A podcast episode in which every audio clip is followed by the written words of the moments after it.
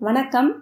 அமரர் கல்கி அவர்களுடைய பார்த்திபன் கனவு முதல் பாகத்தை நம்ம வெற்றிகரமாக படித்து முடிச்சிட்டோம். தங்கமாக பின்ன வச்ச முதல் பாகத்தை வைரமாக ஜொலிக்க வச்சிருப்பார் இரண்டாம் பாகத்தை அப்படிங்கிறத நம்பலாம். திரு கல்கி அவர்களால் எழுதி மெருகூட்டப்பட்ட பார்த்திபன் கனவு காவியத்தின் கதாபாத்திரங்களின் புகழ் மாறாமல் பொருள் மாறாமல் படிக்கிறது தான் நோக்கம். புரிந்து கொள்ளும் தேவையினால் எளிமையான தமிழை அவ்வப்போது பயன்படுத்துகிறதே தவிர மாறுபாடற்ற விதத்தில் தான் வாசிக்கப்படுகிறது.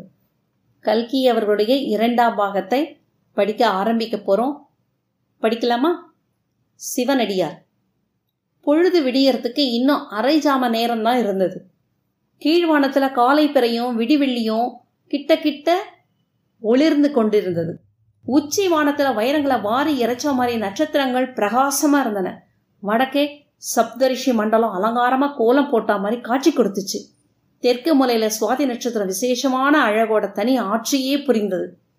அந்த மனோகரமான அதிகாலை நேரத்தில் காவிரி பிரவாகத்தின் ஹோ அப்படிங்கிற சத்தத்தை தவிர வேற எந்த சத்தமுமே இல்லை. திடீர்னு அந்த மாதிரி ஒரு அமைதியை கலைச்சிக்கிட்டு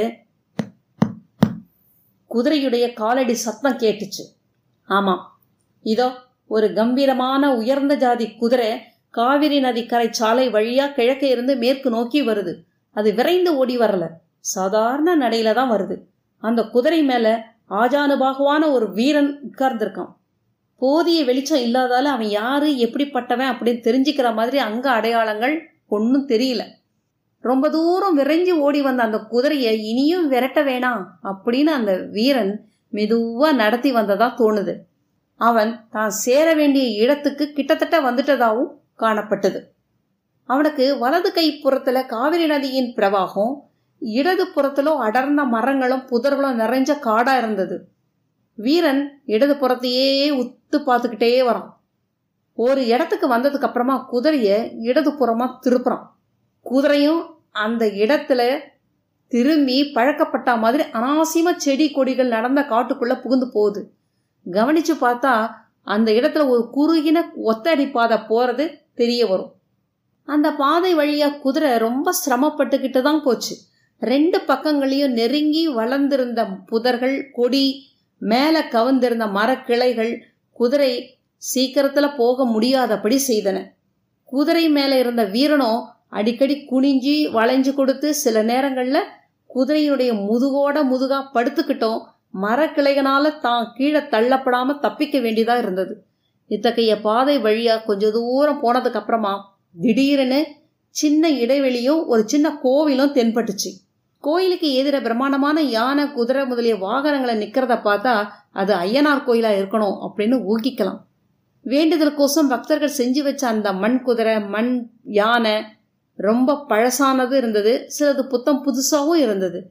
அவற்றுடைய மேலே பூசின வர்ணம் கூட புதுசு அழியாமல் இருந்தது. பலிபீடம் துவஜஸ்தம்பம் இதெல்லாம் கூட அங்கே காணப்பட்டுச்சு. கீழ்வானம் வெளுத்து பொல பொலன்னு பொழுது விடிகிற சமயத்தில் மேற்சொன்ன அந்த வீரன் குதிரையின் மேலே அங்கே வந்து சேர்றான். வீரன் குதிரையின் மேலே இருந்து கீழே குதித்து அவசர அவசரமாக சில அதிசயமான காரியங்களை செய்ய தொடங்குறான். மண் யானைகளுக்கும் மண் குதிரைங்களுக்கும் மத்தியில் தான் ஏறி வந்த குதிரையை நிறுத்திட்டு குதிரை மேலே கட்டி இருந்த ஒரு மூட்டை எடுத்து அவிழ்க்கிறான். அதுக்குள்ளே இருக்கிற புலித்தோல் ருத்ராட்சம் பொய் ஜடாமுடி இதையெல்லாம் எடுத்து தரிச்சிக்க ஆரம்பிக்கிறான். கொஞ்ச நேரத்தில் பழைய போர் வீரனுடைய உருவம் அப்படியே மாறி திவ்ய தேஜஸோட கூடிய சிவயோகியா தோற்றம் காணப்படுது. ஆம் வெண்ணாற்றங்கரையில ரணகளத்துல பார்த்திபனுக்கு வரம் கொடுத்த சிவனடியார் தான் இவர். தம்முடைய பழைய உடைகளையும் ஆபரணங்களையும் ஆயுதங்களையும் மூட்டையாக கட்டி உடஞ்சி விழுந்திருந்த மண் யானை ஒன்றுக்கு பின்னால் வைக்கிறாரு அந்த சிவயோகி. குதிரையே ஒரு தடவை அன்போட தடவி கொடுக்குறாரு. குதிரையும் அந்த சமைச்சியை தெரிஞ்சுக்கிட்ட மாதிரி மெதுவான குரல்ல கணச்சிச்சு.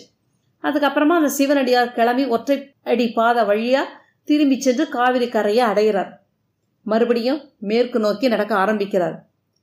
ஒரு நாழிகை வழி நடந்ததுக்கு அப்புறமா சூரியன் உதயமாகிற சமயத்தில் நம்ம இந்த சரித்திரத்தை ஆரம்பிக்கும் போது பார்த்த அந்த தோணி துறைக்கு வந்து சேர்றார். அந்த படகோட்டி பொன்னனுடைய குடிசைக்கு அருகில் வந்து நின்று பொன்னா அப்படின்னு கூப்பிட்டார். உள்ளே இருந்து சாமியார் வந்திருக்கார் வெள்ளி என்று குரல் கேட்டது. அடுத்த வினாடி பொன்னும் குடிசைக்கு வெளியில் வந்து சிவனடியாருடைய காலில் விழறான். அவன் பின்னால் வள்ளியும் வந்து வணங்குறான். அதுக்கப்புறமா மூணு பேரும் உள்ளே போகிறாங்க வள்ளி பயபக்தியோடு எடுத்து போட்ட மனையில் சிவனடியார் உட்கார்றார்.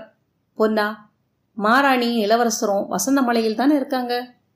அப்படின்னு கேட்குறார் ஆம் சாமி இன்னும் கொஞ்ச நாளில் நம்ம இளவரசரையும் மகாராஜா அப்படின்னு அழைக்கலாம்ல? ஆமாம் எல்லாம் சரியாக நடந்தா. நீ உடனே போய் அவங்கள அழைச்சிக்கிட்டு வா என்றார் சிவனடியார். இதோ போகிறேன். வள்ளி சுவாமியாரை கவனித்துக்கொள் சொல்லிட்டு பொன்னன் வெளியேறினான் கொஞ்ச நேரத்துக்கெல்லாம் படகு தண்ணீரில் சலசலப்பு சத்தம் கேட்க தொடங்குச்சு. ரெண்டாம் பாகத்தின் முதல் அத்தியாயத்தை படிச்சிட்டோம்.